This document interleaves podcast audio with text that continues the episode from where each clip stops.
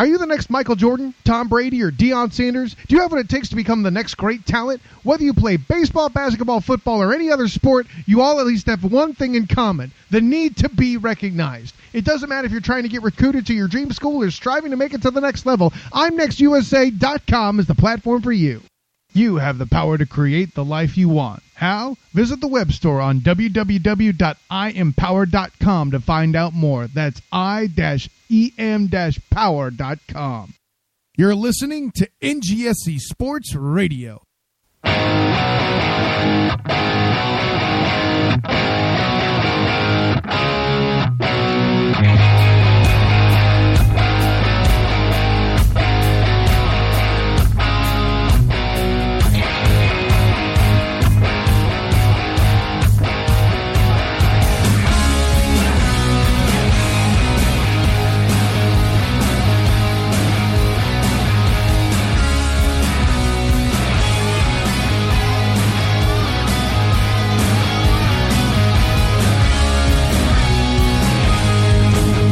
Everyone. Welcome to the Huddle Up Podcast here on NGSCSports.com with Jim and Dave. It is Thursday, September the 7th, 2016, and we are glad to be bringing you the second edition of the show. We had a great uh, first show debut episode last week, and we're glad to be back this week. Not only talking college football, but the NFL returns tomorrow night. So we got uh, we got a great show lined up for you. Just remind everyone about NGSCSports.com where we never stop. Visit the site for all the written content. There's a bunch of bonus coverage there. Check out all the shows across the NGSC Sports Radio Network by going to Spreaker, iHeartRadio, and the TuneIn Radio app and search NGSC. You can podcast our show. Just search. Uh, I think it's Huddle Up with Jim and Dave. I think is the uh, is what to search. If you have trouble finding it, uh, go to our Facebook page, facebook.com slash Huddle Up Podcast, or reach out to one of us uh, I am on Twitter at Big Jim Sports. He is at D Gerhart 024 and uh, we can help you out getting subscribed to the show. That's a big important thing. We gotta we gotta get this thing growing, folks. That's a very important part to the puzzle. So we are again glad to bring you here. Let's get in. Let's get Dave into the show here. Dave, welcome in, buddy. It is week number two. Yeah, we didn't get kicked off the air after week one, so we must be doing something right. Right. That's probably uh, the most surprising part of this entire thing is that the uh, the powers that be at NGSC Sports were like, "Hey guys, you did a good job." It wasn't like, uh, you know, that whole new show you guys are doing. Maybe you should probably just not do it again. So that's probably the most surprising thing to come out of week one. Oh, I mean, it's only because you kept me on mute for half the show, so I couldn't say everything that uh, I wanted to about your sports picks and everything else. So yeah, uh, we're back for another week. Uh, definitely excited. We can, especially this week, that the uh, NFL is back um, with this terrible, god awful college slate. We at least have some type of competitive game to talk about. Right. Uh, so again, excited to talk NFL this week. Uh, we we struggled picking a college game because the slate is just that terrible. Um, but uh, I'll turn it back over to you. We'll give. Uh, I think we talked about giving some uh, impressions from the Week One college games, and then uh, moving forward with our prediction. Yeah, I'll, talk. I'll talk a little bit about uh, Week One. Is yeah, Week Two, as we will uh, we'll get to in a couple minutes, is not going to bring us a whole lot to talk about. and if you want to get involved in the action on the show, you can do that again by tweeting me at Big Jim Sports or um, you can call into the show 401 347 0613 and use pin 29312. Um, uh, impressions from week one, uh, you know, I think that there's going to be uh, around uh, with, with, a lot of people, there's going to be a lot of overreaction. Uh, and, and if you were following along on my Twitter page on Sunday night, uh, you probably saw some of those as well. Uh, Notre Dame, uh, of course, obviously the big one on my mind. Notre Dame, uh, you know, l- losing to Texas, and and um, you know, I'll be honest, I kind of underrated Texas. I, I don't think I looked into them enough. Uh, I'm not trying to make excuses for it. I still think Notre Dame should have won that game. Um, I think their biggest problem was Brian Kelly's uh, decision to alternate quarterbacks. It was very evident very early on that, that DeShone Kizer was the better quarterback on the field. Uh, and even into the beginning of the second half, Brian Kelly still made the choice to uh, alternate them uh, until ultimately giving the uh, giving the job to Kizer and announcing today that DeShone Kizer is the starter moving forward. That is the right choice. Uh, another impression, I'm not just saying because I'm a Notre Dame homer, is look out for Texas. Uh, there was a lot of guys, uh, analysts going into the season. Some that I even saw said that they predicted Texas to win the Big 12. I thought they were on crack. Um, but that offense is for real. They have a lot of weapons to attack. They have a they have a great front seven, uh, and and if that team can really fill itself out, uh, I would not be surprised to see them compete for the Big Twelve. Uh, and and and even if they win it, I would not be surprised. Um, really, my impressions beyond that. Uh, Alabama's Alabama. They came out and they hammered USC. Uh, Nick Saban, you give that guy time to prepare. Uh, we talked about it last week. He's going to do some damage, and he did that against USC, uh, a USC team that uh, early on, uh, you know, looked like they may shock the world, and then Alabama took over and just absolutely hammered them. So the question too is: Is USC uh, overrated? Is USC just not very good? We talked about over the fa- past few games uh, with their head coach you know they, have I think they've lost four of the last five or something like that. So you know, got you're gonna have to watch them this year. Um, uh, Michigan, Ohio State, uh, both fans, um, you know, very happy to see those products on the field. Uh, you know, it, it, it's it's what a lot of teams do uh, on week one, and I'm just uh, you know focusing on them because they're two teams that had a lot of a lot of eyes on them uh, in the in the top ten. Uh, it's what the first week in a lot of teams look like. They they they you know kind of not I wouldn't say stumble out of the gate, but they didn't look uh, absolutely dominant in maybe the first couple series, but then just absolutely took over. And you see that across the board. Uh, but uh, you know, you know, if you're looking at the Big Ten, and this is what I'll say about the Big Ten, uh, the it's it's it's a it's a two horse show right now, in my opinion, and that's Michigan and Ohio State. So look for that matchup, of course, in November, uh, and and and you know see what teams can kind of shape out the rest of the Big Ten. Um, SEC, ACC. You had the big matchup: Ole Miss versus Florida State. Ole Miss looked great in the first half. Florida State looked terrible. As Florida State does, they adjusted in the second half, uh, took over that game, ended up winning. Um, do I think that that means Florida State is a contender? I don't know. I don't know what that means for Florida State. I also don't know what it means uh, for Ole Miss. You know, LSU losing to Wisconsin. Um, that does not look good on LSU. Les Miles was in the hot seat early on last year. He got off by the end, and I think that seat just got lit up on Saturday when they went up to Lambeau and lost. You know, and and my I guess one of my my my one final thought uh, as it pertains to week one is this. Preseason rankings in my opinion uh, are shit. I, have I've thought this for years. I've said it for years on, on my old show. I've said it on twitter. I've said it on facebook. I don't i, I think that that preseason rankings are shit uh, because you're you're you're basically basing them off of last year the way that a team finished and how you perceive uh, incoming freshmen and and and uh, you know the development, the further development of college kids uh, and how it's going to play out.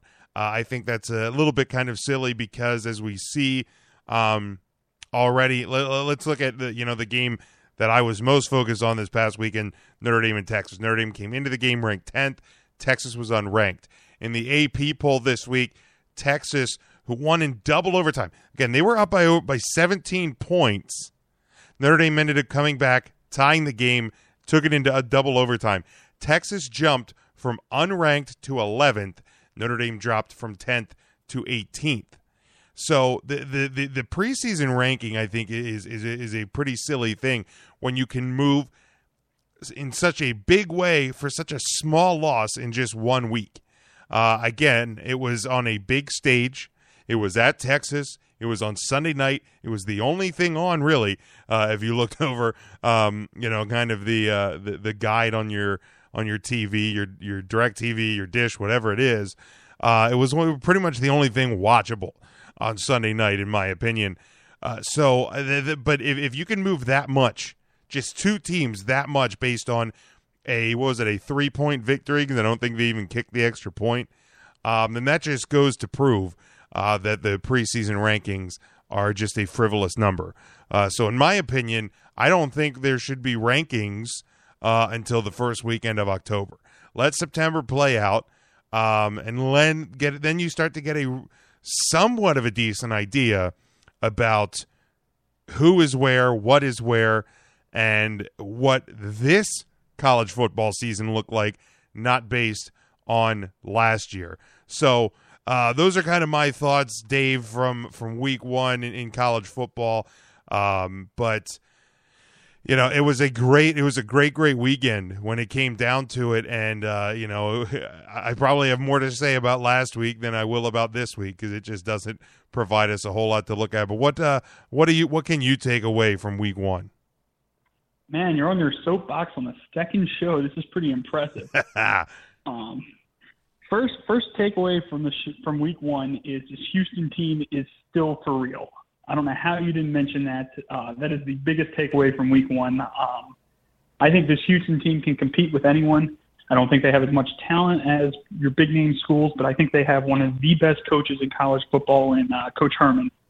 Uh, he had these kids ready to play against Oklahoma. Oklahoma is no joke. They're still one of the best teams in the nation. But this uh, this Houston team went out and absolutely dominated them. Um, I watched most of the game, and I actually think they were better than the score indicated, which is pretty impressive. Um, I think they won by two touchdowns. Uh, I don't don't have it offhand, but uh, they were actually better than what the score indicated. I think if they happen to uh, to win out, and I know I'm going to poke a nerve with this, but if they happen to win out, um, this team deserves to be in the college football playoff. Really, really, hundred percent guaranteed. I without help, I, I just I can't agree with it. I, I can't. In, in good conscience, I can't agree with. And I know I know what they did to Oklahoma, and I get that, but it, it's week one. Um, I mean, it, the the rest of the way out, the, their best opponent is what is now currently what a 15th ranked Louisville. Will they even be at, at, that point? It's like man, I just and and I get it that that coach is for real. The talent, uh, you know, is for real based on things they've done over the last couple games. But I just I have a hard time. I have a, I would have a hard time putting them in over eh, you know a, a, a team that would even have one loss that would have a, a, a much tougher schedule resume, especially what depending you, where losses Houston are. Houston wins out and doesn't uh, doesn't have a single game that they don't win by double digits, including Louisville and including their conference championship game. That's a tough decision if they're that dominant over everyone. I mean, they they, they kind of I might they kind of have to be. Um, you know, I think they will be. Uh, they probably will be, uh, uh, at least against every team that isn't named Louisville, and at least isn't in that I conference championship. I, they they certainly they certainly could. I think they probably are better than Louisville. I just man and and it's it's obviously it's just it's just kind of you know trying to look into that crystal ball um because crazy things will happen it you know how many undefeated teams are going to be there at the end of the year how many one loss teams are going to be there um you know that that that have a, a what would could be considered a great loss i mean and i'm not i'm not trying to play the homer card i'm really not but let me let me put it to you this way if if the fourth spot would come down to uh, an undefeated Houston team versus a, a or a one loss Notre Dame team, and let's just say Texas wins out and wins the Big Twelve. Okay, so Texas is undefeated, wins the Big Twelve, obviously beats Oklahoma. Um, I, I, don't know. I don't know who else would would how it would play out, but if, if Texas wins out, they're undefeated. Obviously, they would probably be one of the teams, you know, in in, in this hypothetical that would be. If, if that if that happens, you have to you have to put Notre Dame in because the the only common opponent would be Oklahoma there. Right. And okay. You you have to in that situation. Okay. But let's be realistic here. Notre Dame's not going to win out.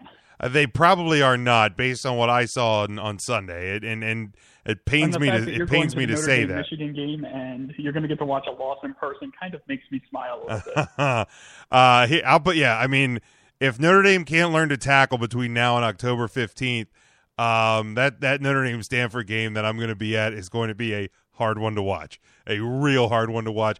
McCaffrey might put up 400 yards himself in that game if Notre Dame can't tackle. In the first half. Yeah, pro- yeah, probably.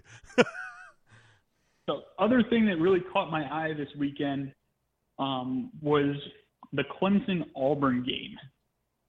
I thought it was very interesting that Clemson held the game as close and as low scoring as it was. And whether that's the first week um, jitters, for lack of better terms, or if that is something that uh, is foreshadowing that Clemson isn't as good as we think they are, or the rankings think they are, as you were on your soapbox earlier. but uh, that that was an interesting game uh, to say the least. Uh, the other thing is uh, you're giving Iowa no respect in the Big Ten. Not sure what they're made of yet, but they're they're worthy of being in that conversation, I do believe. Or whether they're worthy of being at the same level, I'm not sure at this point.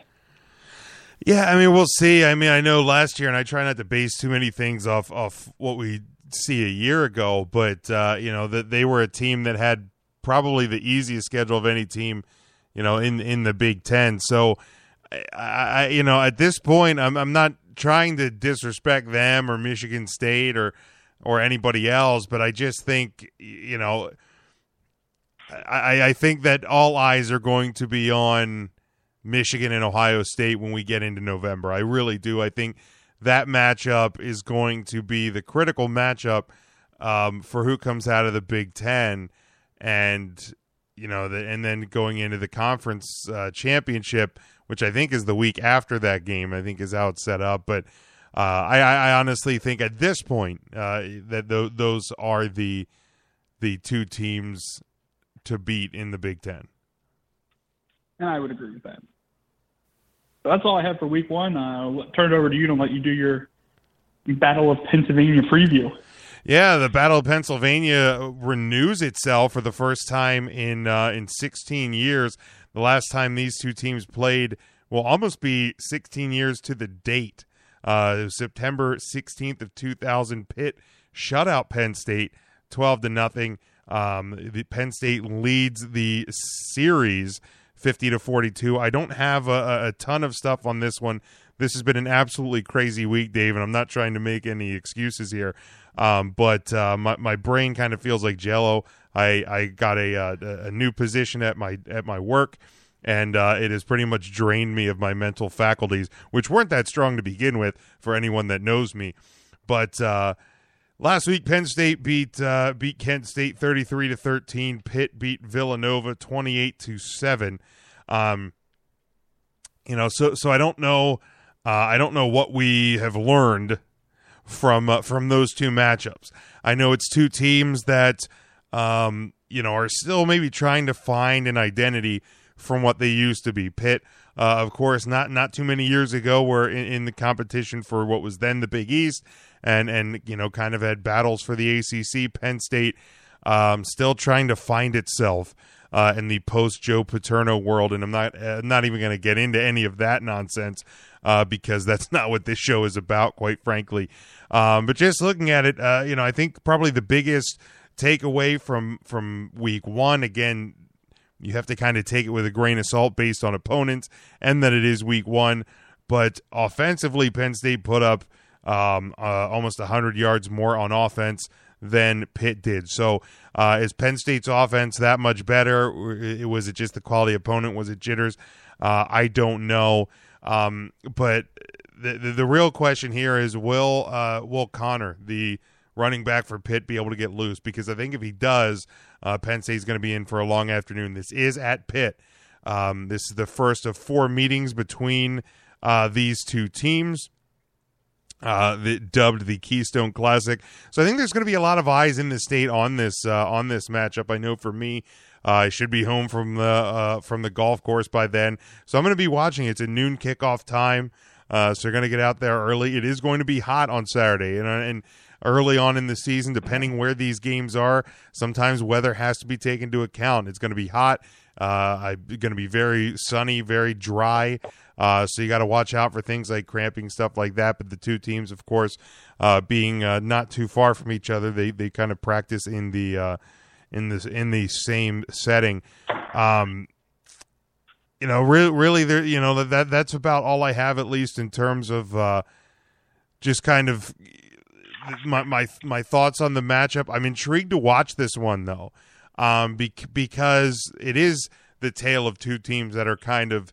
I, I don't even necessarily like the word rebuilding. I, I do just kind of like that phrase, finding themselves um, in in in the world. You know, with with two, you know, younger coaches, newer at the schools. Uh, you know, it's it's it's a it's an identity thing. They're they're trying to find who they are. They're trying to make a case and make you know re- rebuild themselves within their conferences. So a matchup like this, a rivalry this early in a season, sometimes can really have an impact on how the rest of the year plays out. So I think whoever wins this game, especially if it's in, in any form of dominant fashion, which I would say is you know 13 or more points over the other one. I'm not necessarily saying that's going to be the case, but if any team can do that, if anybody can really uh, hammer the opponent here. I think that that can make a statement and, and build themselves up for the remainder of the year. And the other team, you have to watch out if again if it's a if it's a dominating performance by the opponent. That, that losing team can sometimes go into a tailspin. So it's going to be up to the coaches to manage what happens, not only in this game, but beyond. Uh, for me, uh, I, I'll make the prediction now. Uh, I think Pitt, Pitt wins this one. I do think it's close, though. I think at this point, we don't know a whole lot about either of these teams. Um, so I will say it's going to be Pitt. I'm going to say by six. So Pitt by six over Penn State on Saturday. All right, I have a little bit on this, uh, not too much. Uh, I didn't focus on it uh, since it was your game. Uh, my my general keys though is that the Pittsburgh defense is um, they're, they're pretty solid from what we saw last week. Uh, granted, it faced the, the Villanova offense, I believe, which is uh, clearly one of the most feared offenses in college football. Oh, absolutely. Um, to me, it's not a question of Pittsburgh's defense, though. It's a question of what is Pittsburgh's offense going to do. Both of these uh, these teams are going to focus on the run. Um, Pittsburgh, I think, has a deeper backfield. Um, the the obvious key for Pittsburgh is that the offensive line needs to uh, open up holes and uh, create avenues for Conner to run through. Um, I, I think Penn State's going to utilize Barkley a lot as well, um, but I, I just don't know. This is one of the. This is like every other freaking game this week. That who cares? that it's not a. It's not a vital game or anything. I mean, I was going through uh, for the pick'em, and I think there is one game on the sheet that is a single-digit spread with your top 25 teams. Wow. So, I mean, it is a really bad week for college football. Um, but my my pick, and solely because I want to go against you, um, I'm going to pick Penn State with the upset. Uh, not real confident in it or anything, um, but I don't I don't like the Pittsburgh offense at well and I, at all, and I think Penn State defense is a substantial upgrade from Villanova's. So I'm going to hope that they can control Conner and the running back trio at Pittsburgh and somehow squeeze out the victory. But I think this is going to be a very low scoring game. All right. Uh, now let's uh, let's turn it over you here to your college football preview matchup of the week.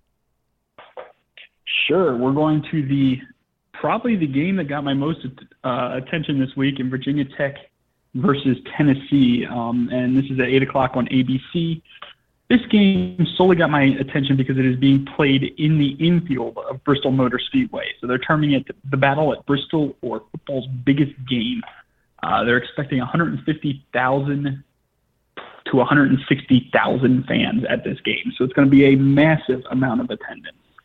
So the first question that popped into my mind on this game is why in the heck would you agree to play a football game inside a racetrack? So I did some research on that, and if they uh, they sell out this game in 160,000 fans, each school is going to get 4.5 million dollars. That's pretty impressive for the school yeah. uh, for agreeing to do this showcase, for lack of better terms. Um, Tennessee last week they actually beat Appalachian State. Uh, I believe it was 20 to 13 in overtime. Uh, Dobbs actually fumbled. The quarterback Dobbs fumbled, leaping for the goal line, and uh, their wide receiver Hearns or, or Hurd landed on the ball. Um, Virginia Tech had an easier time with Liberty winning 36-13. Uh, interest, and again, this is a game that I really don't care about in the grand scheme of things with college football, but uh, it was one of the best options to pick for the week. There's some interesting facts on this game. Uh, the last two time, last time these two teams met, uh, Tyrod Taylor was actually in his junior year at Virginia Tech, uh, and Virginia Tech won 37-14. my favorite football coach that seems to be haunting me, Lane Kiffin, was uh, University of Tennessee's head coach at the time. Uh, this will be Virginia Tech's quarterback Jerod Evans' first real test. Uh, last weekend against Liberty, he had 221 yards, four touchdowns, so pretty solid stat line, but uh, it was Liberty. Virginia Tech's offense is actually ranked 97th, 107th, 108th, and 92 the past four seasons. They're actually averaging um, 72 snaps per game over that four-year period. The biggest thing since they've hired their new coach, uh, Justin Fuente, uh, that he brings to the program is he brings a lot of tempo. For example, last weekend with Liberty, against Liberty, Virginia Tech ran almost 90 plays. This is a figure that they've only reached once in the past four years. So this is a definite change on offense. Um, I personally think with this tempo change for Virginia Tech, they're going to try and make uh, University of Tennessee's defense aggressive and uh, actually too aggressive and hurt themselves with it. Uh, last year, Tennessee played a similar up-tempo Bowling Green team, uh, and they actually beat them by almost 30 points. So, again, if we go back to last year's results, it shows that Tennessee can hold their own with these uh, with these high-tempo offenses. Virginia Tech's Isaiah Ford also had 117 yards last week and had over 100 or 1,000 and or 1,100 yards last year. And this is a key because he needs to help out Jerod Evans in this game. Uh, Evans being the first primetime big game that he's played in has to have some nerves. Um, on, on the other side, there's high expectations for the experienced uh, running back of Hurd and uh, Joshua Dobbs for Tennessee. Hurd had about 110 yards and a touchdown last weekend. Um, he averaged less than four yards a carry against Appalachian State, so that's something to uh, something to consider, considering that it's Appalachian State versus Virginia Tech. Um, Appalachian State's a pretty good team, as we saw. Um, but how does that translate to Appalachian State? Well, it's it's going to be interesting to see. Um, the the Dobbs had a nice connection last week to Josh Malone for I think it was about 65 to 70 yards. So this is uh, this is this accounted for a lot of his uh, yards last week. I don't even know if he made 200 yards for the entire game. I didn't write that stat down. Um, but that uh, he he clearly did not look sharp at all. Um, he he missed a couple open wide receivers that I saw. Um, his decision making was definitely questionable. Um, for a perfect example, at the end of the first half, he had an interception which uh, took points off the board for Tennessee. Uh, likely points off the board, I'll say. That who knows with the college kicking game, but uh, likely points coming off the board, which definitely uh, would have been helpful given the uh, end of the game. The other thing to note on this game uh, from Tennessee last week is Appalachian State actually dominated the defensive line of scrimmage. Um, I, I will actually say that Appalachian State dominated both lines of scrimmage. Um, Appalachian State had almost 200 yards on the ground. Um, Dobbs was uh, running from Appalachian State defenders all night as well. So I, again, I think this is a key to Virginia Tech that if they can press Dobbs they have a chance in this game, um, especially with that up-tempo offense. Who knows what could happen? Uh, so they're they're currently uh, about 10 point underdogs in Vegas, but I think they are much closer. I think this is much closer to a field goal game, especially given the uh, the setting on this. Um, Tennessee's head coach Butch Jones is currently in his fourth season at Tennessee. Um, he has a 21 and 17 record there. Um, overall record in the NCAA 71 and 44. Three years coaching at uh, Central Michigan uh, and Cincinnati and I got to get it in there. Uh, he coached at Cincinnati uh, with one of my favorite college players, Munchie Legaux, the quarterback from uh, Cincinnati from a couple years ago. Uh, and they actually beat Virginia Tech 27-24 when Butch Jones was at uh, Cincinnati. So Butch Jones has defeated Virginia Tech before. Um, to me, the key to this game is Virginia Tech needs to stop the University of Tennessee's run and force Dobbs to make plays he's clearly prone to mistakes based on the uh, previous game and uh, how Appalachian State was able to actually keep themselves in this game. So again, I think this is going to be a pretty close game. Um, I'm leaning Tennessee by a field goal at this point, but I would not be shocked uh, if Tennessee does get upset here. I think this is one of the few top uh, top 25 games that you actually have an underdog that has a chance. So I'm picking Tennessee, but uh, I would not be shocked with the Virginia Tech upset. Uh, a couple thoughts I have for this one is I'm, I'm intrigued to see what this game looks like. Um, you know, for for anybody that, that's kind of a general sports fan, even just watches highlights on ESPN, knows uh, that that Bristol, you know, because my wife goes, you know, like why would they do it at a track? And and I don't, I still don't really understand. uh, obviously, besides the dollar amount, uh, why they would do it.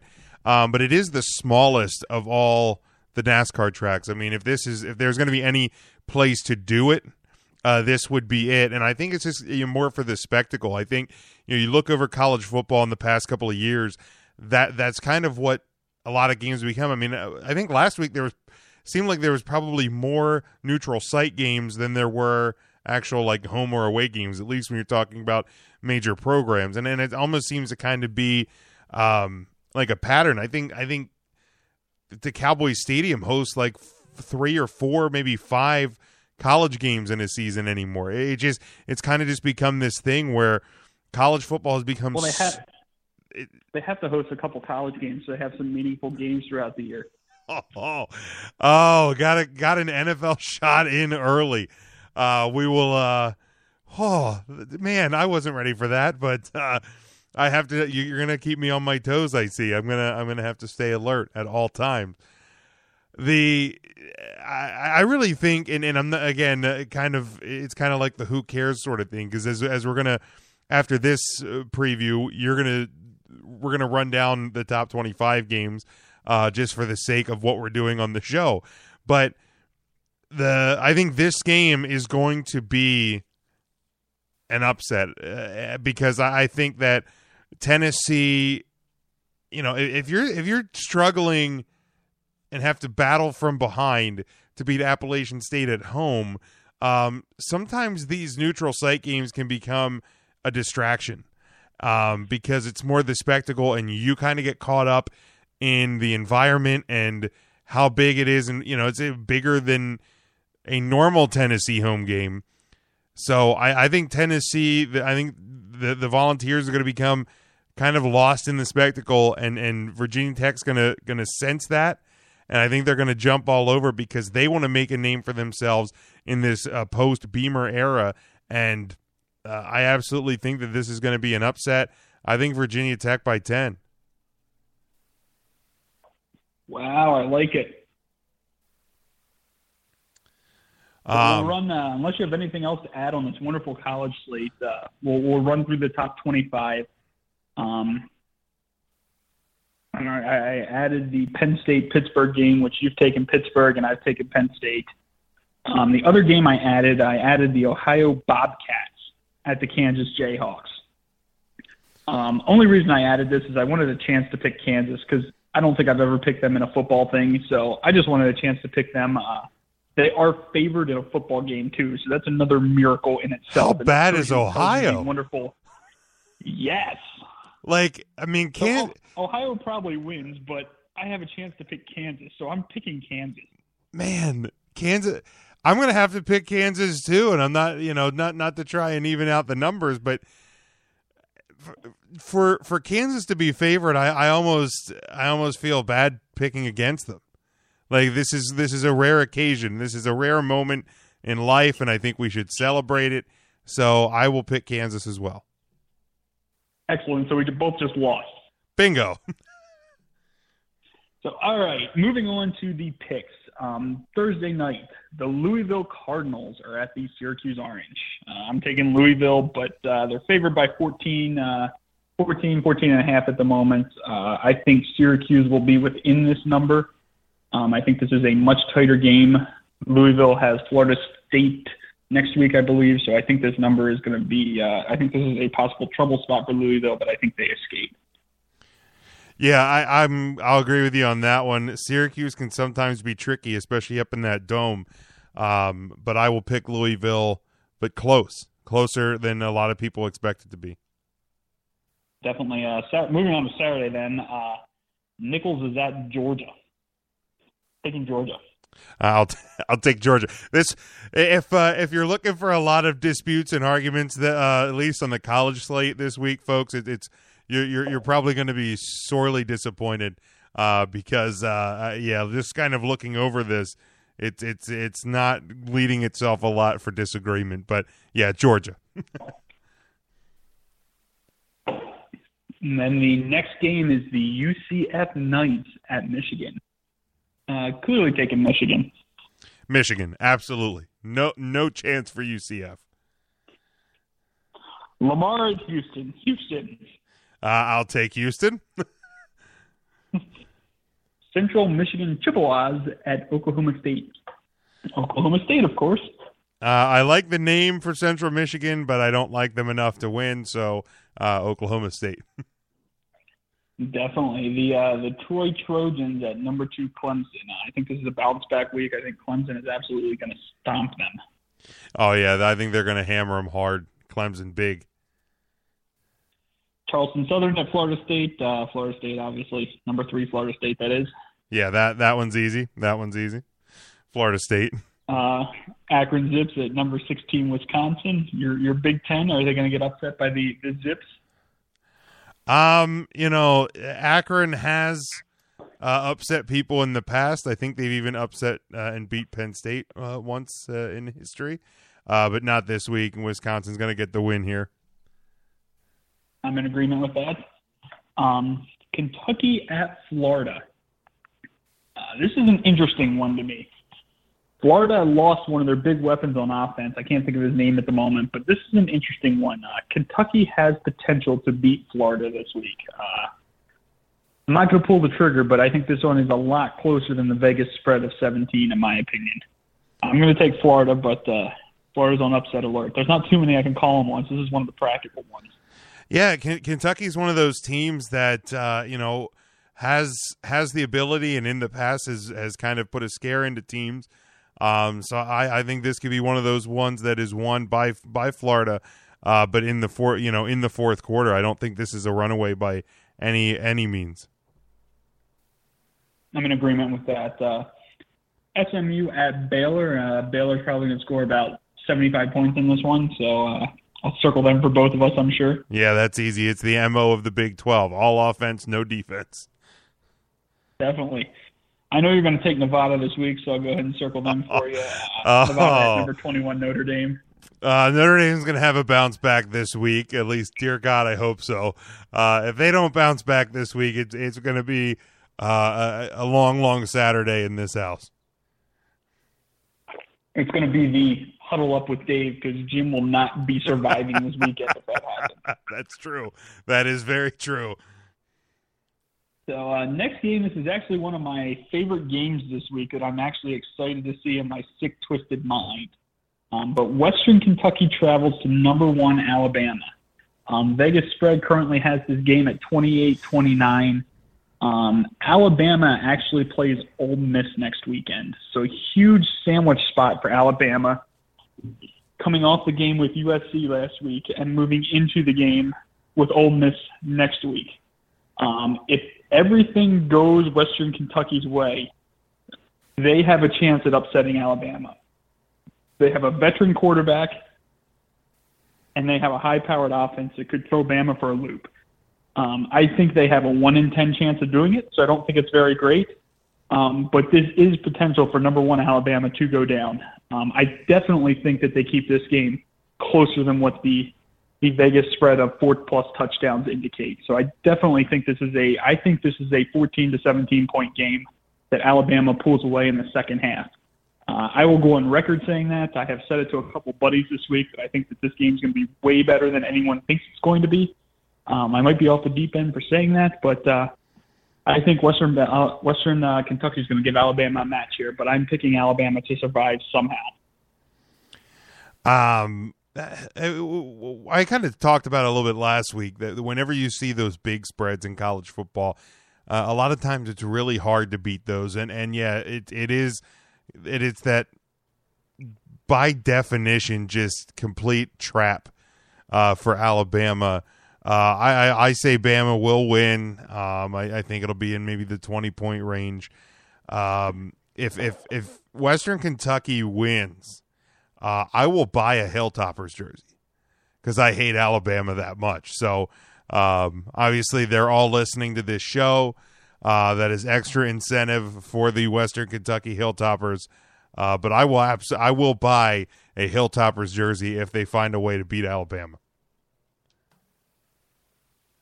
Do they make them in your size, an extra small, big guy? Uh, you know, we'll we'll deal with that uh, as as we reach that if we if we have to. It'll be the fourth jersey sold this year by him. Uh, moving on. I'll take uh, Ohio State over Tulsa, of course.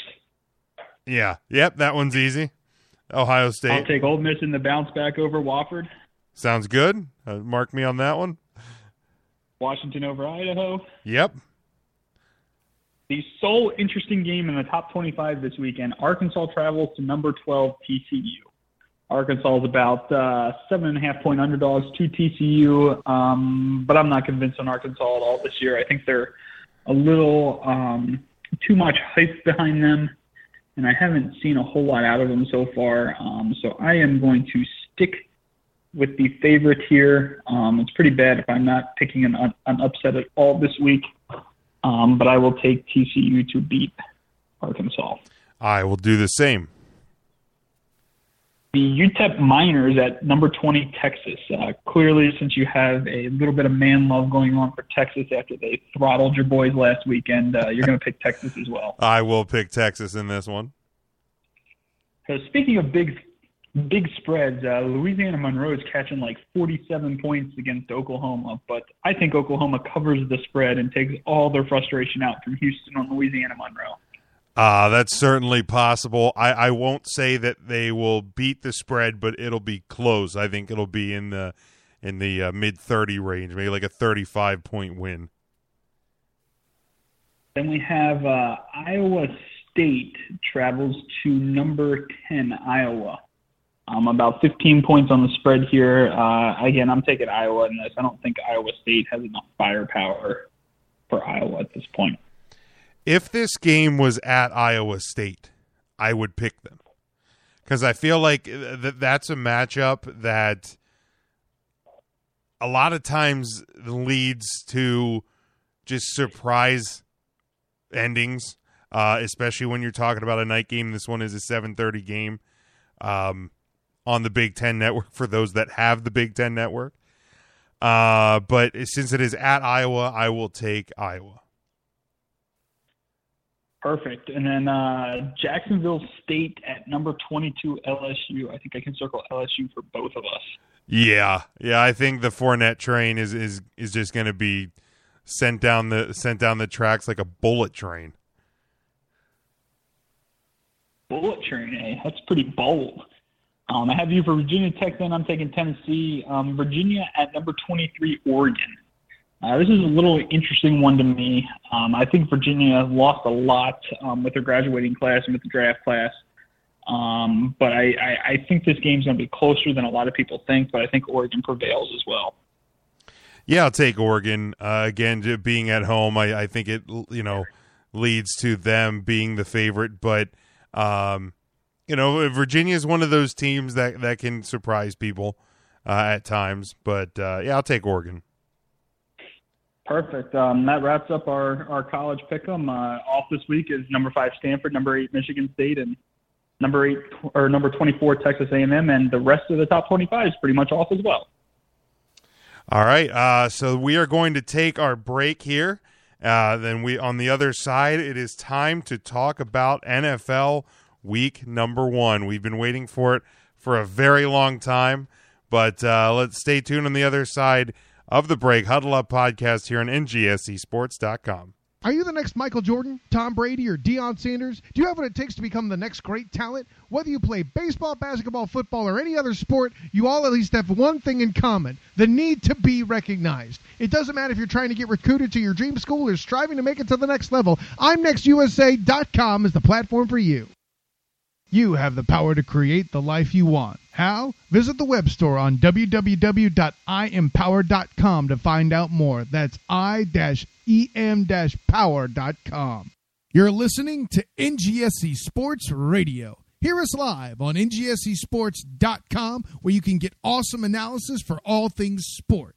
Or check out our podcasts on iHeartRadio, Spreaker, iTunes, TuneIn, and much more. For our latest videos, head to NGSC Sports YouTube channel. Follow us on Twitter at NGSC Sports and like us on Facebook. NGSC Sports. We never stop.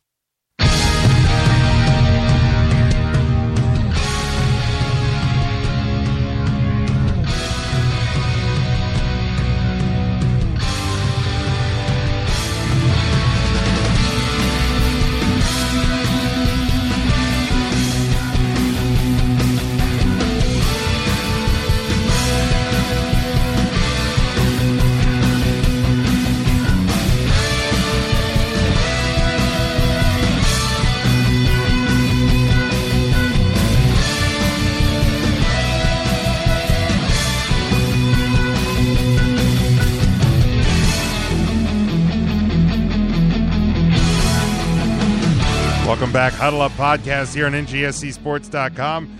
Jim and Dave with you, and this is the moment we have been waiting for since uh, the old goat Peyton Manning was raising that Lombardi Trophy in the midst of a cold, cold winter. NFL Week One is upon us, and I couldn't be happier, especially given the Notre Dame lost last week, uh, because there's always hope on the other side, right? Well, at least that's because my theory. Season's over, right? uh, it's it's the Notre Dame's definitely on the outside looking in. Unfortunately, um, Jason uh, checks in on on Twitter with us. He said uh, you're both taking Bama, but a good game does Bama cover. I think we both decided that they're not correct. Absolutely no chance they cover. All right, so no cover by Alabama. And uh, again, if you want to tweet uh, at me, you can tweet at me at Big Jim Sports. Dave, what's your Twitter handle for people to uh, reach out to you? Twitter handle is at D Gerhart, G E R H A R T, 024. All right. So that uh, that is where you can find us. You can also check into our Facebook page. That is uh, facebook.com slash huddle up podcast.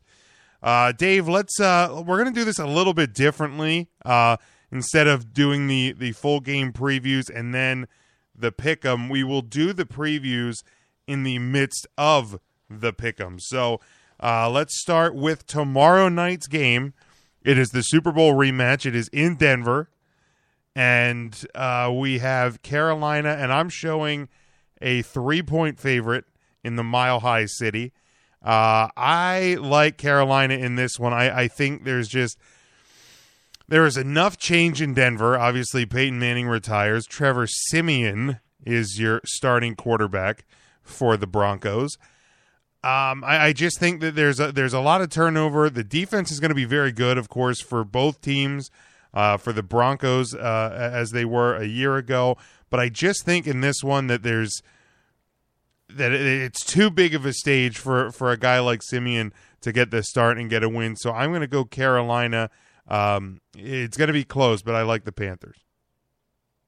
Yeah, I'm I'm definitely on board with the Panthers. Um, obviously, I'm picking my boys in this one. They can't go. Uh, they can't lose to Denver twice in a row. Um, I said before the Super Bowl, and I feel like it's accurate as well for this game. That there's no way we lose this game unless Cam is an absolute idiot with the ball.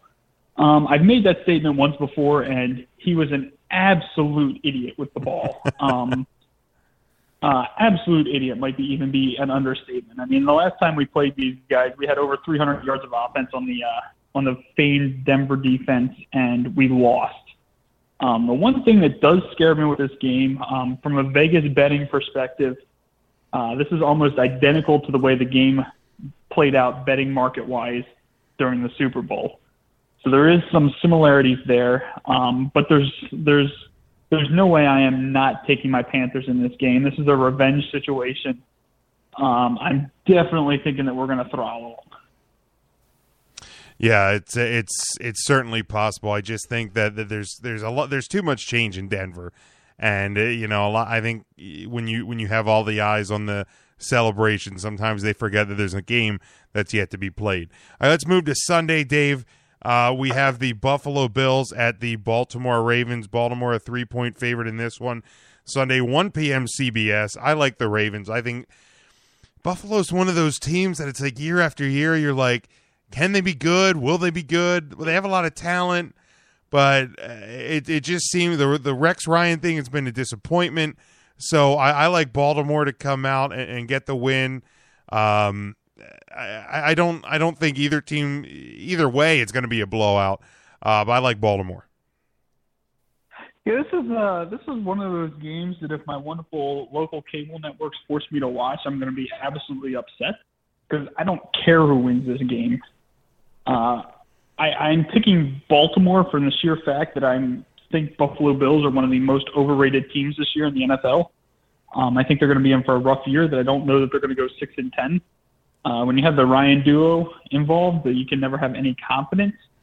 Uh, so I think Baltimore wins this game on the sole basis that I think uh, the the Buffalo team is in for a long year.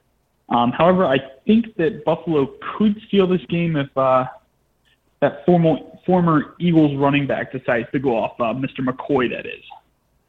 Yeah, certainly possible when you're talking about uh, Shady. He is he's always has the potential to uh, to tear loose, and uh, the Ravens have had struggles with their defensive identity uh, since they won the Super Bowl a few years ago. Uh, Sunday, 1 p.m. on Fox Everbank Field hosts Green Bay at the Jacksonville Jaguars. Jacksonville, uh, excuse me, Green Bay, a four and a half point favorite. Uh, this this may be one of my more bold picks of the week. I like Jacksonville to win. I like Jacksonville to win by a touchdown or more. Uh, I think the Jacksonville Jaguars are going to be one of the most surprising teams to a lot of people. I am not one of them. And and after we run down the Sunday slate, we're gonna we're gonna look in in that crystal ball and try and glimpse into the future a little bit. You might be surprised where I put the Jacksonville Jaguars.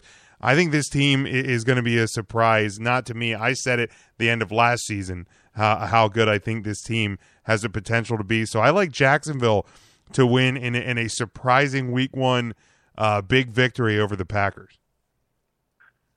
Wow. All I can say is I think Jacksonville is one of the most overrated teams coming into this year. I have the exact opposite opinion on them. All right. Everyone feels like they're going to do well. Um, I think they're going to be the same old Jacksonville Jaguars.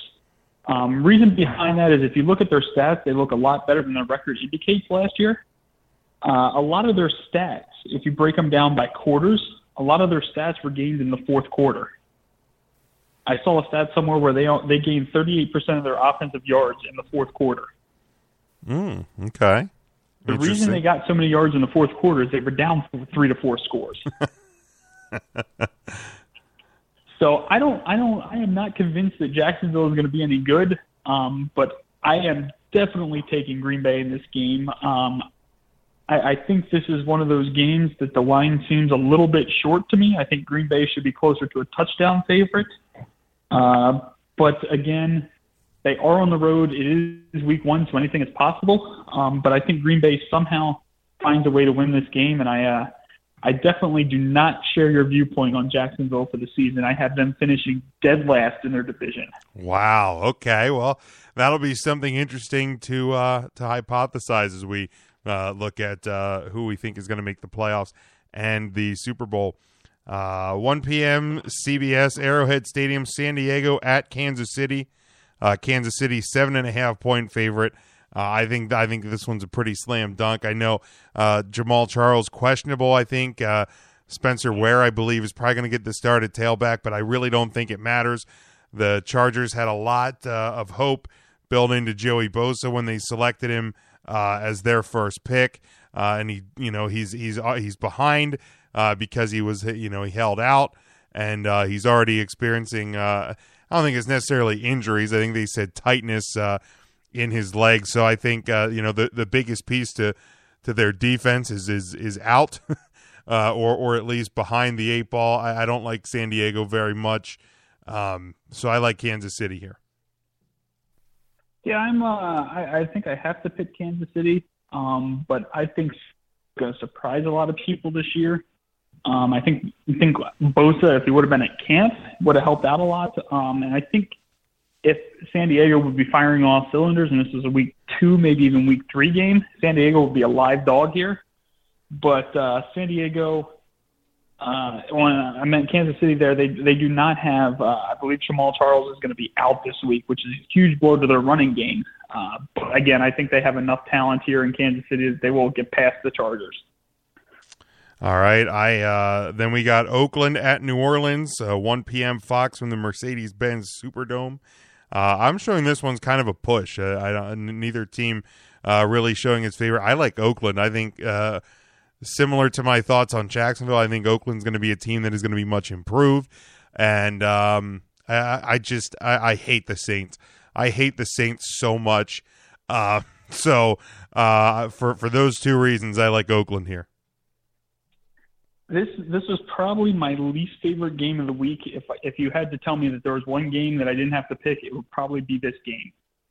Um, I have absolutely no clue who wins this game. Uh, I have absolutely no idea what to expect from the Saints this year, and everyone is talking about how great the Raiders are.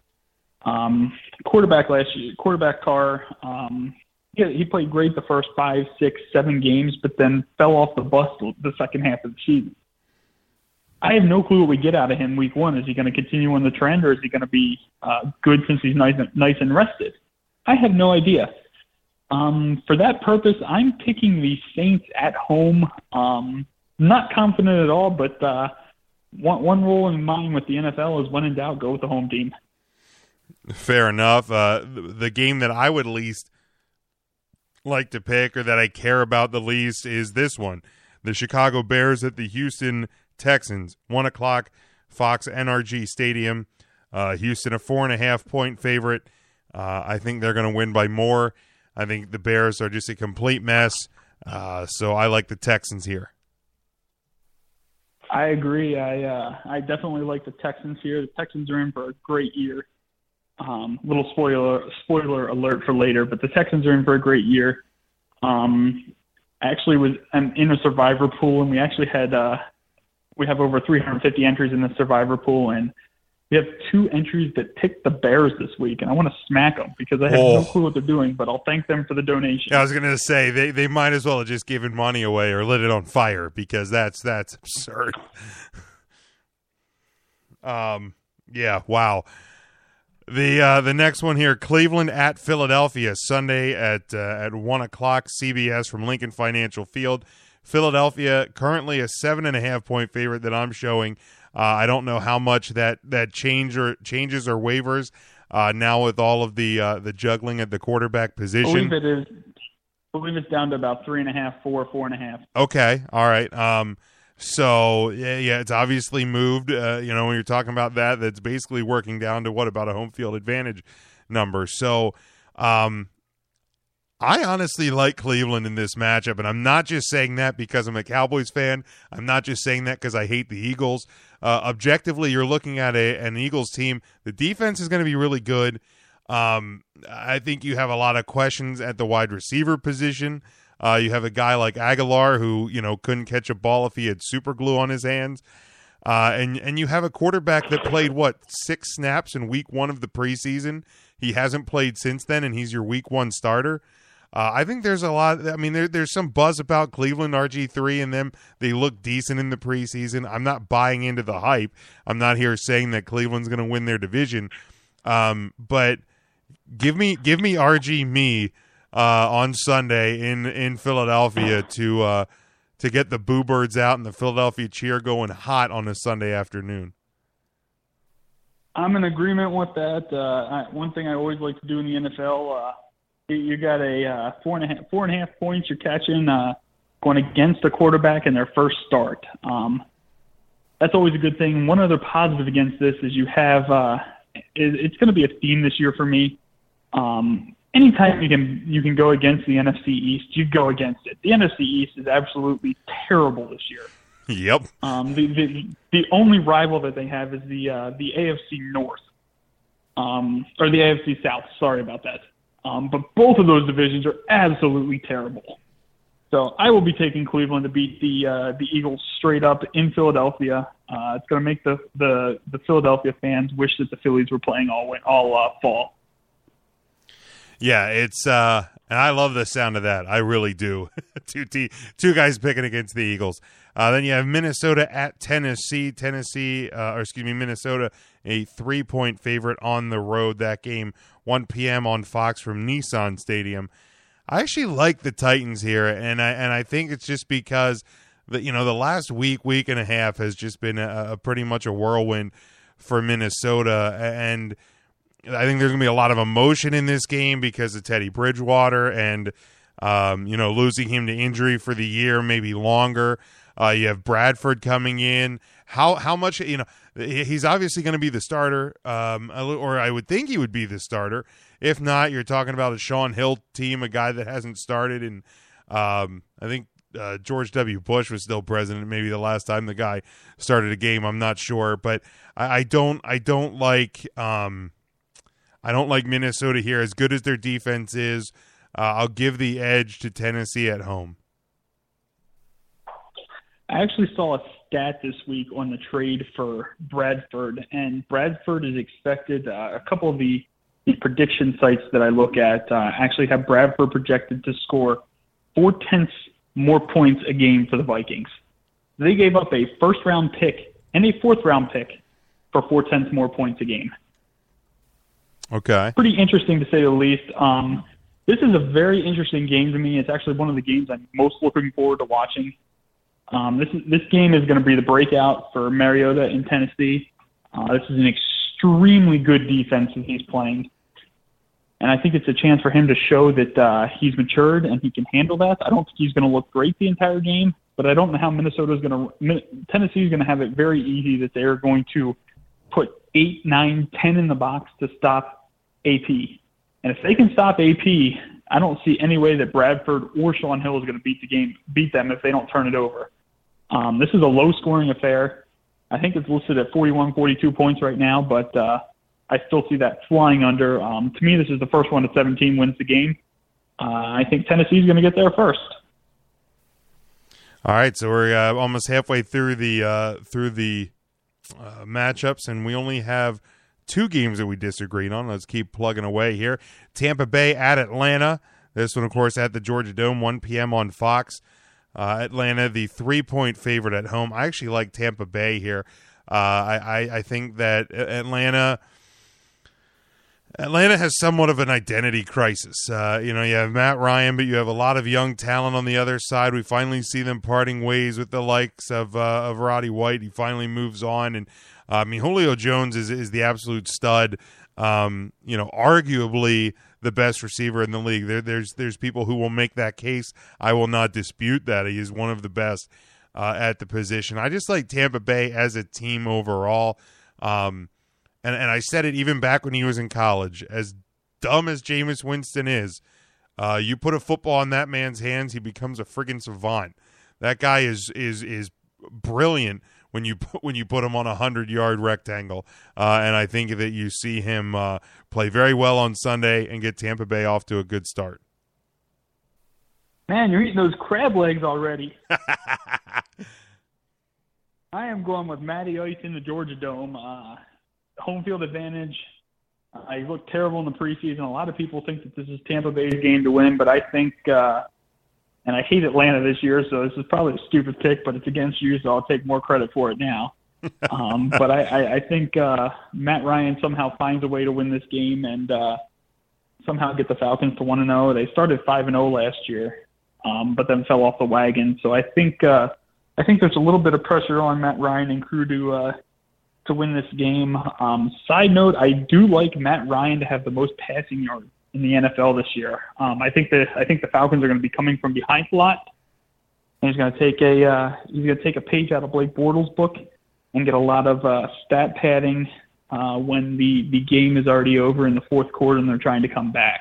But uh, I do like the Falcons in this game. Uh, not real confident on it. Uh, it's a divisional game, um, but I do like the Falcons in this game.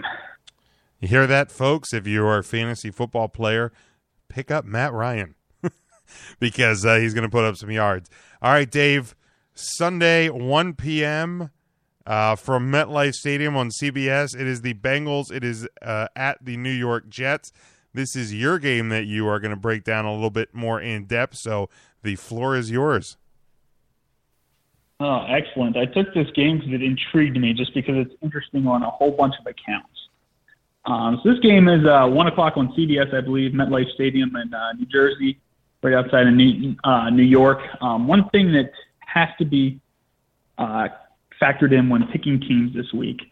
Uh, this is, this game is right outside New York City, and uh, it is an emotional edge to the Jets with 9/11 this weekend. So it is something that needs to be factored in. The Jets are probably going to come out flying in the first quarter. Um, the last matchup here, uh, Dalton actually torched the New York Jets for uh, 325 yards, five touchdowns. Cincinnati pummeled them 49 to 9 in 2013. But this pretty much has no bearing since it's uh, three, four years ago um, on this game. Uh, the Jets lead the all-time series 17 to 8, and uh, even more bearing on this, uh, both teams had a one and three record in preseason. I know how much you love preseason stats, so uh, have to throw that one in there just for you, Jimmy. uh, last year's stats Uh, the, the Cincinnati pass yards, uh, they were 15th in the league. The Jets were 13th. Rush yards, Cincinnati was 13th. Jets were 10th. Pass defense, Jets was, or Cincinnati was 19th. Jets were 13th. Rush defense was uh, six and two. So as you can see, the the Jets win all four of these categories, which is interesting to me. Not something you would have thought uh, looking at the teams last year. Uh, key injuries in this game, uh, based on what I saw this morning, uh, Cincinnati has AJ Green that is questionable with a knee injury. Uh, Tyler Eifert is out. Um, their tight end with an ankle injury. Uh, that's a huge loss. Uh, that's Andy Dalton's favorite target in the red zone. Uh, so something he will surely miss. Uh, defensive back Adam Jones is questionable with a calf injury. Tyler Kroft, the tight end, is uh, questionable with a e- knee injury. And uh, Big Jim's favorite player, Vontaze Burfict, is suspended. So I don't know how you're going to survive without him playing this week, but uh, he is suspended. New York Giants or New York Jets injuries. Uh, Jordan Jenkins is questionable with a calf injury. Brandon Marshall, uh, wide receiver, is questionable with a hip injury. Bruce Carter, Bruce Carter, the linebacker, is questionable. Um, Josh Martin and David Harris, additional linebackers, are both questionable as well, and uh, their D lineman Sheldon Richardson is suspended. So uh, key injuries, I think there's more questionables than anything else at this point. Uh, it's a little early to tell who's going to play and who isn't going to play. Um, I think there's more injuries that affect Cincinnati with uh, Burfict and uh, Eifert that are both not going to be playing, but uh, I think something that they potentially can overcome. Um, so New York Jets, uh, they were 10 and 6 last year. Um, this is Todd Bowles' second season as the head coach. Um, one thing that I keep in my head with Todd is he was the coach of the 2014 Arizona Cardinals. Uh, that was one of the best in the league in defense. Uh, he focuses on aggressive, blitz happy type defense. Uh, he actually took the Jets from 24th to 9th last year in points allowed. Um, Chan Gailey has also been improving the Jets offense. Um, but one thing, whenever I think of the Jets at the moment, the only thing I can think of is Fitzpatrick is their quarterback. That always is stuck in my head. Um, the the key offseason move though is they gained Matt Forte from the Chicago Bears, which is a key upgrade over Chris Ivory. Um, this should definitely improve the run game, which should help take some of the pressure off of Fitzpatrick. This is always a good thing when there's less pressure on Fitzpatrick. You know exactly what you're going to get with him. He's a 20th to 25th ranked quarterback in the NFL. Um, they also placed a franchise tag on defensive end Muhammad Wilkerson, which is a key. Um, he one one thing with going back to Fitzpatrick is he isn't all that good. Uh, I think I've covered that, and I think I keep uh, hinting on how important that is. He also missed three months of workouts due to holding out for more dollars. Uh, I think he got 12 million for a contract, but uh, still, he, uh, he he's not that good of a quarterback. Um, the the Jets had about 30. I think they had 30 takeaways last year, which was third in the NFL. Uh, they have extremely high expectations this year. Um, I don't remember in recent years a Jets team that had such high expectations. To me, uh, based on what I've seen, anything short of a playoff berth will be a failed season for the Jets. Um, I expect the Jets to crack uh, this year exactly as they did in Week 17 last year against Buffalo when all they had to do was win to get into the playoffs. Um, to to me, you, you can't get into the playoffs with Ryan Fitzpatrick as your quarterback. Period.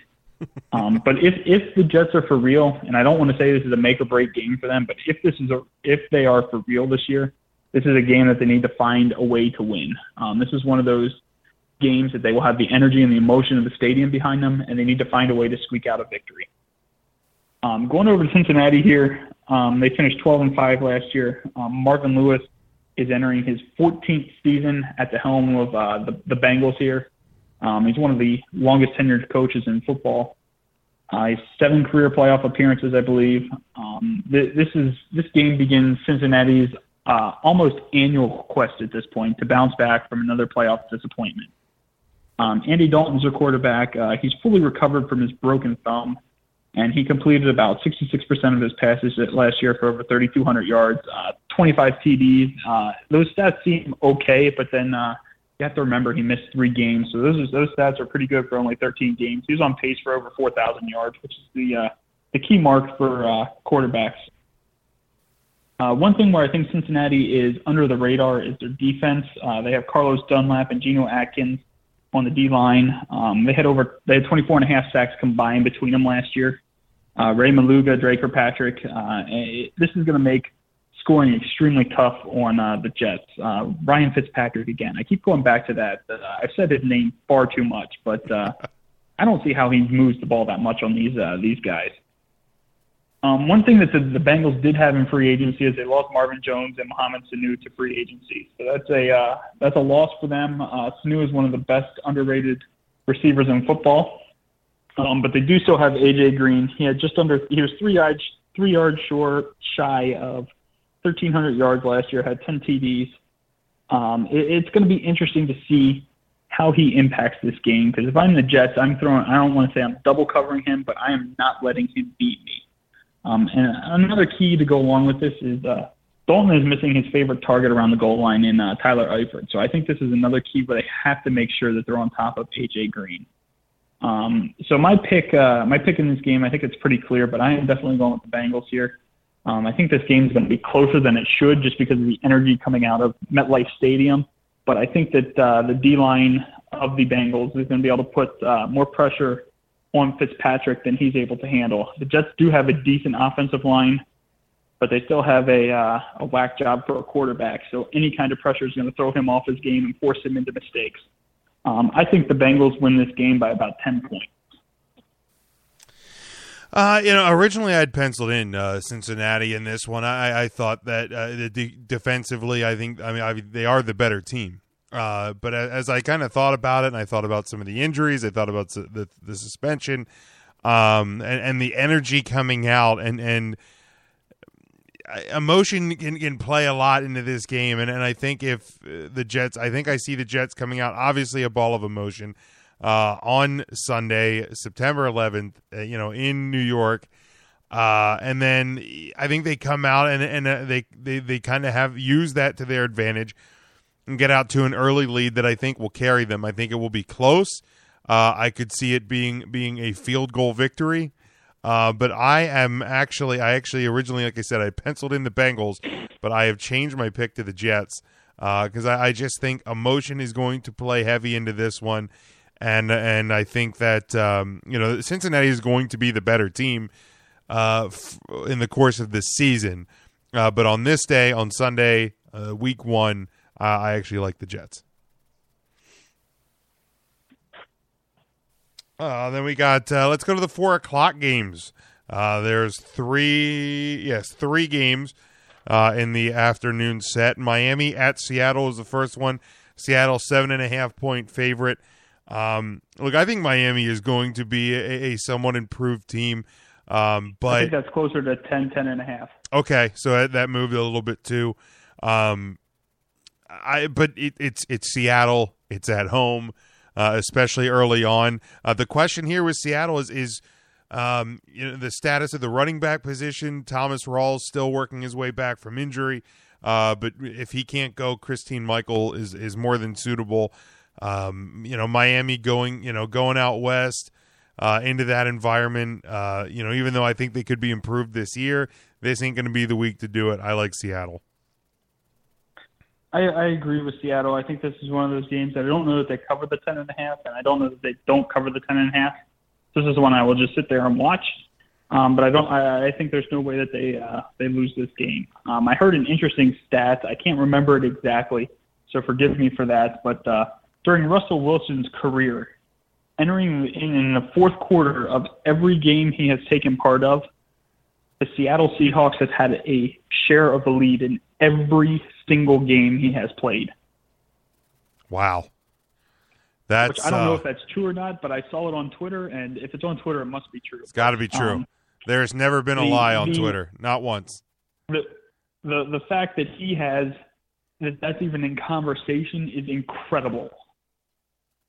Yeah, that's that's that's absurd. That's nuts. that um wow. Yeah, that that that just shows you how good he is, how good that team has been um, during his career. Just uh, pretty strong stuff. Sunday, 4:25 p.m. on Fox Cowboys Stadium. This is the game I'm going to look at. Uh, I'm not going to go as uh, as deep uh, as you are this week. I, I, gotta I gotta do a better job taking my notes, man.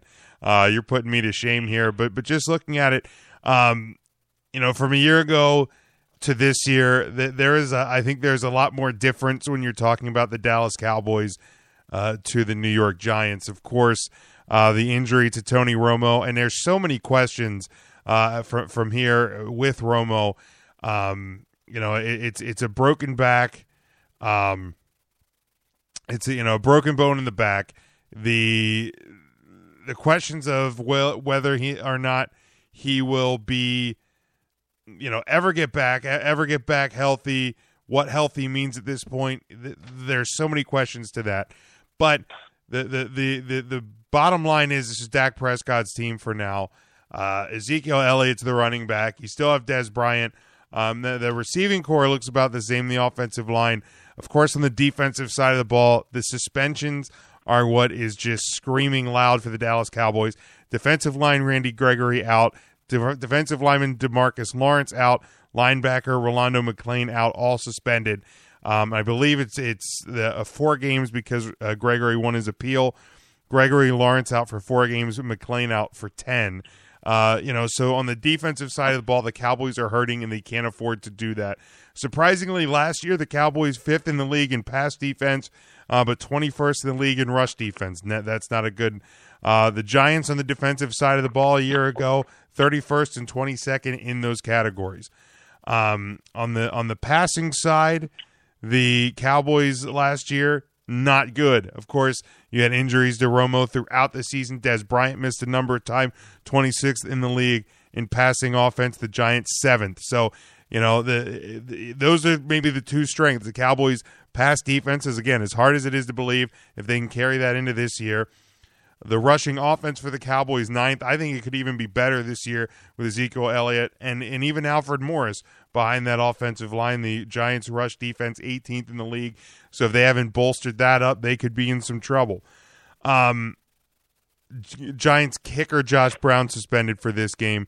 Um, really, you know, I, I think it's the, the, the key to this game, and I'm happy it's in Dallas. Is Dak Prescott? What what can the kid do? He has looked spectacular in the preseason. Um, I don't think I don't necess- necessarily think that parlays into uh, dramatic success uh, on the regular season side. But I will say this: he he he looks more confident, more poised, and more ready than any backup the Cowboys have had in a couple of years. Um, you have a one of the best, if not the best, offensive lines in the NFL. You have a great running back. You have a great backup running back. So you don't need to have Dak do more than he needs to.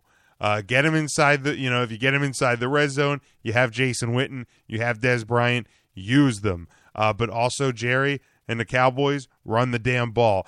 On the Giants side, you have Eli Manning, you have Odell Beckham Jr. When you're talking about those two things, that's a pretty good thing. I mean, we can make jokes about Eli all we want, but the guy's been consistent. And when you have Odell Beckham, who, much like Julio Jones a little bit ago, arguably the best receiver in the NFL, I will also argue that Dez Bryant could be put in that category. There, there's two tremendous receivers. They're gonna they're gonna take the spotlight here in this one. This game always gets ugly too. These two teams, no love lost between them, uh, and and that is not going to change this week. Um, uh, you know the Giants, although not at home, that they are a representative of the city of New York on September 11th. So there's going to be emotion there. So I think the Cowboys have to have to control that early on. Um, the the line in this one, uh, any you know, what I, I, see anywhere between I'm looking at between a, a four point favorite to Dallas to um to to nobody to basically down to a pick 'em. I like Dallas in this one. Um, it's hard for me to pick against the Cowboys. It's going to be that way all year, but but I like Dallas to win at home and get the Dak Prescott era started right. Well, I'm glad that you're going to pick Dallas 16 weeks because that means I'm going to pick up about 10 games on you this year. I uh, I am going to pick the Giants in this game um, for the sheer fact that you have a first quarter or first uh, you have the you have Dak Prescott making his first career NFL start. Um, the uh, the additional factor with that is he he looked quarterbacks always look better than they do in the preseason. Uh, no one is scheming to stop them. So they are. This is going to be the first time he's facing a defense that is specific to him. Um, I'm not high on the NFC East at all this year, so this is a tough game because I'm forced to pick someone from the NFC East. Um, but I think the Giants prevail in this one somehow.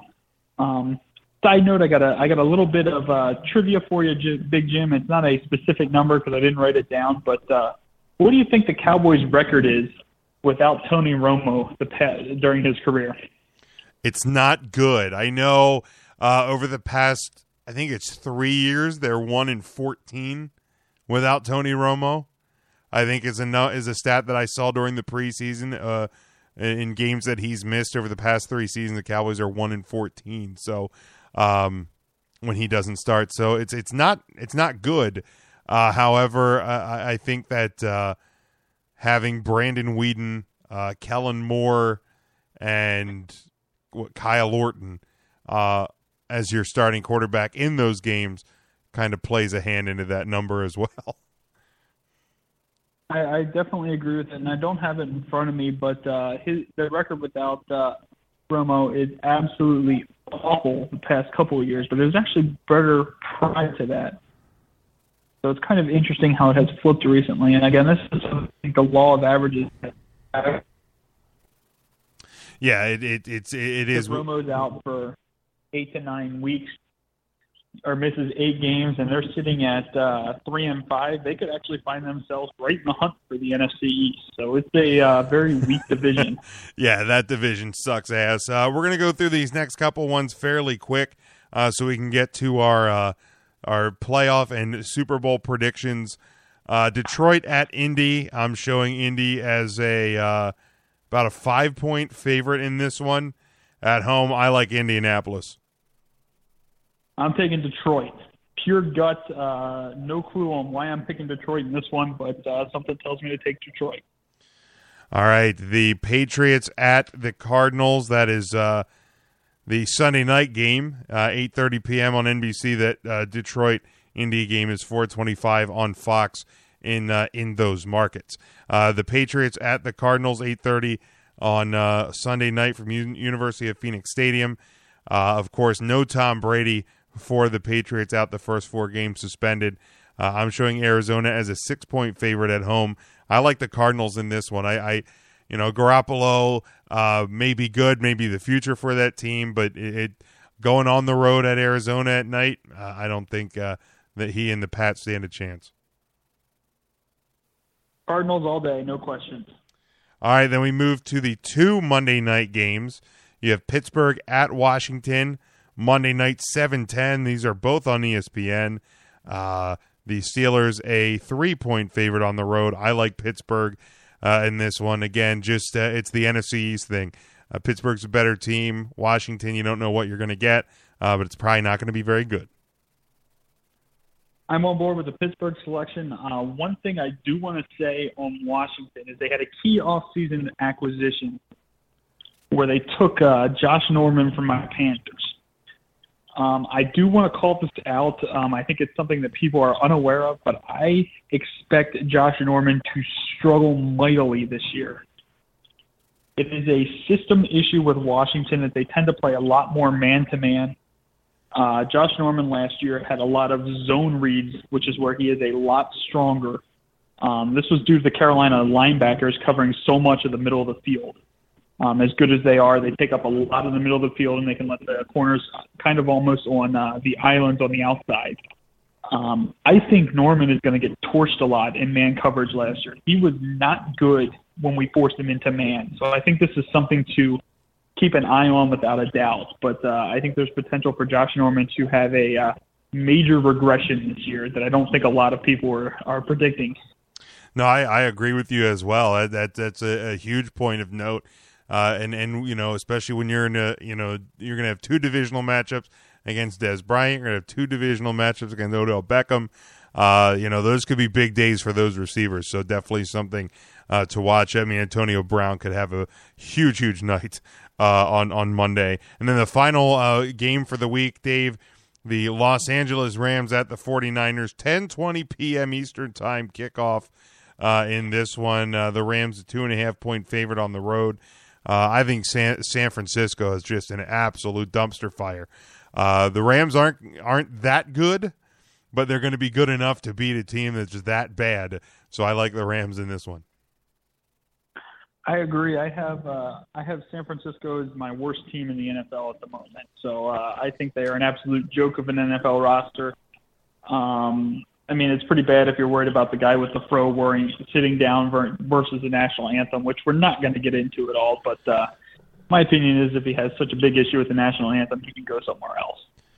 Uh, yeah, I mean, it, as well. it, it it is what it is. Uh, you know, I, I have talked about it. Uh, some on Twitter and some on my Facebook page. Um, I mean, it, it, it's captured the headlines, but it's not going to do that here.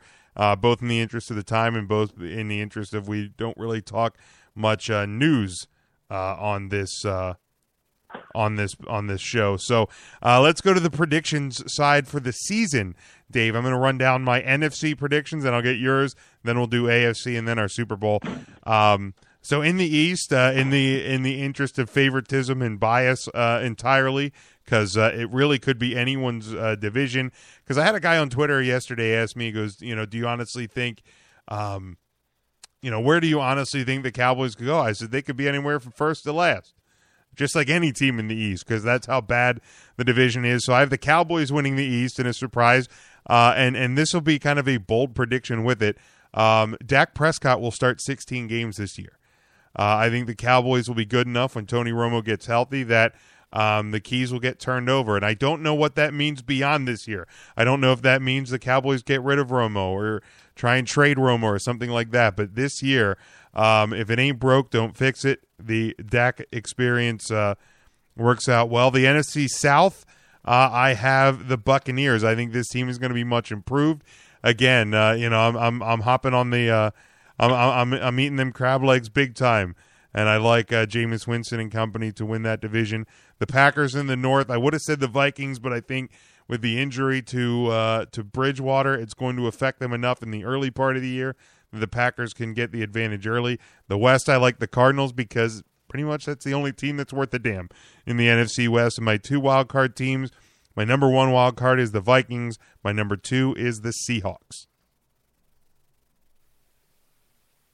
Interesting, interesting.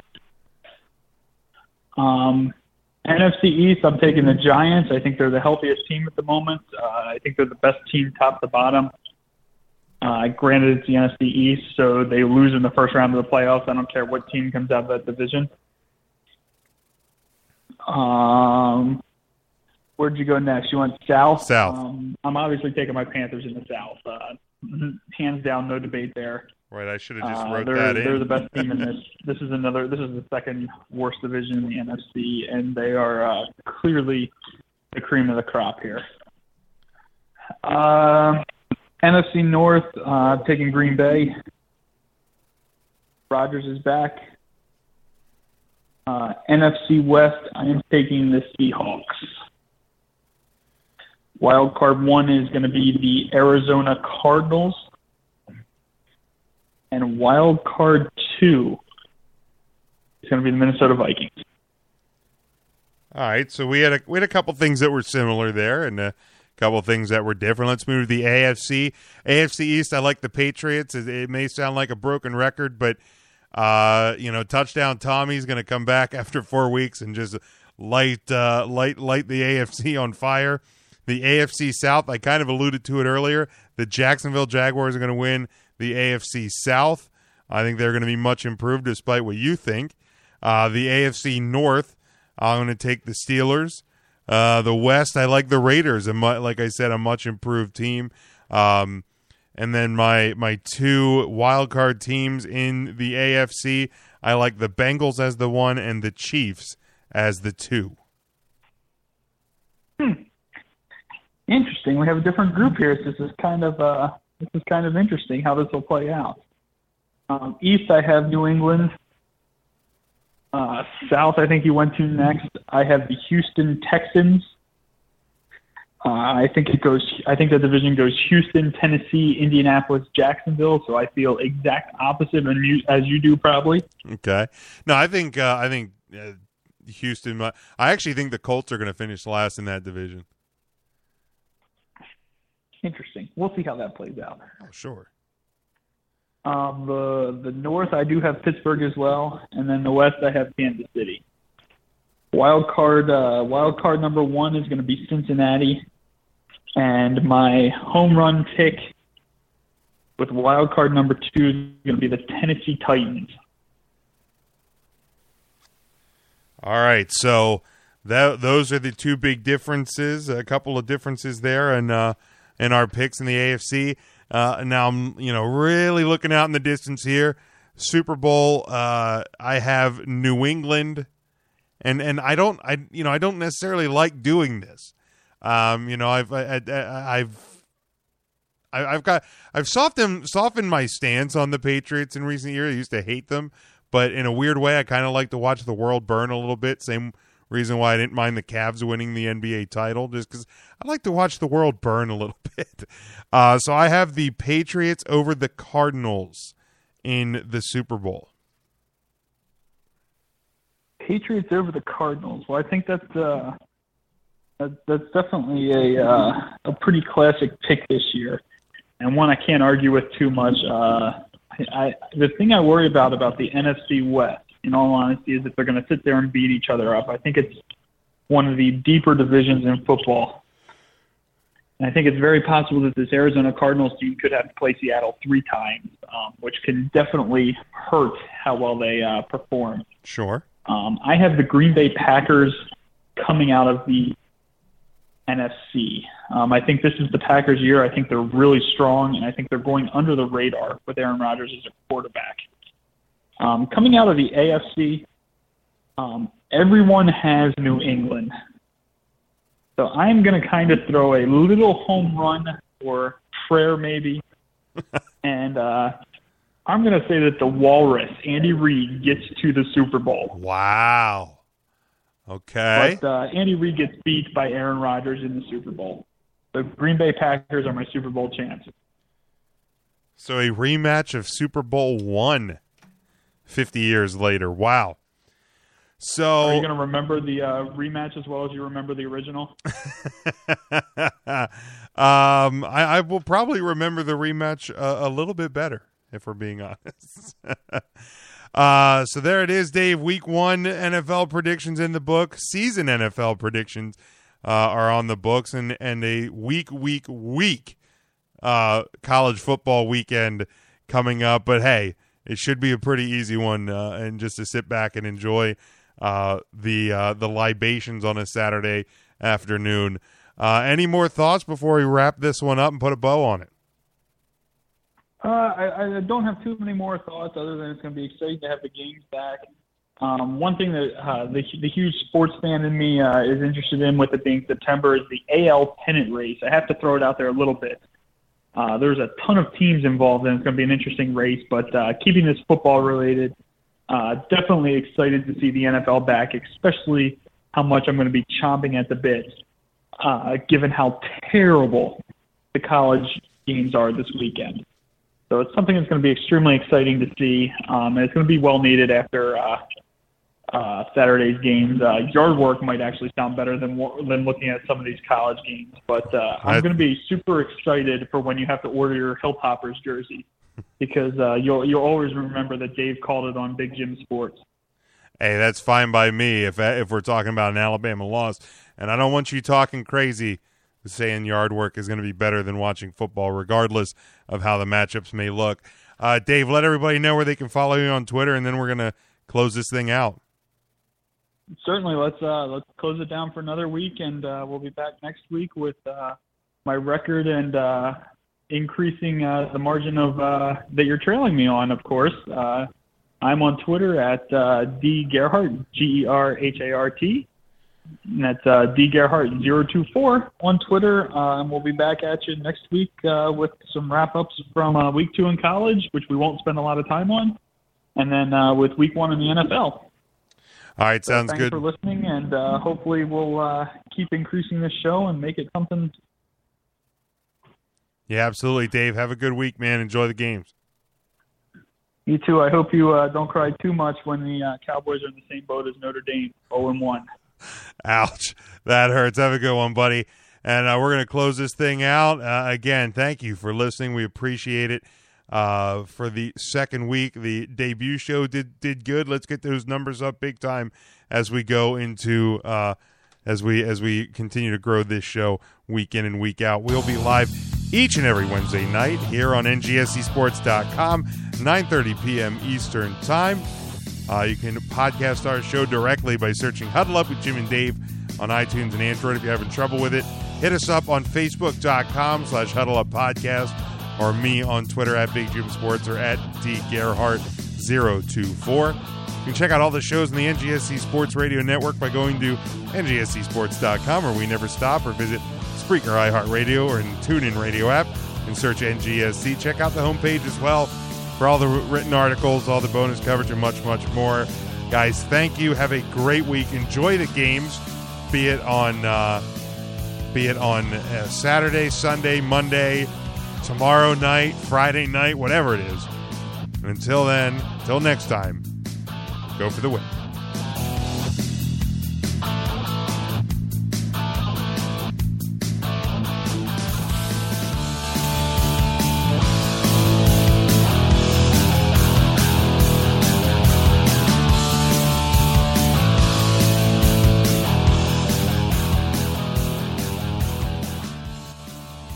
Are you the next Michael Jordan, Tom Brady, or Deion Sanders? Do you have what it takes to become the next great talent? Whether you play baseball, basketball, football, or any other sport, you all at least have one thing in common the need to be recognized. It doesn't matter if you're trying to get recruited to your dream school or striving to make it to the next level. I'mNextUSA.com is the platform for you.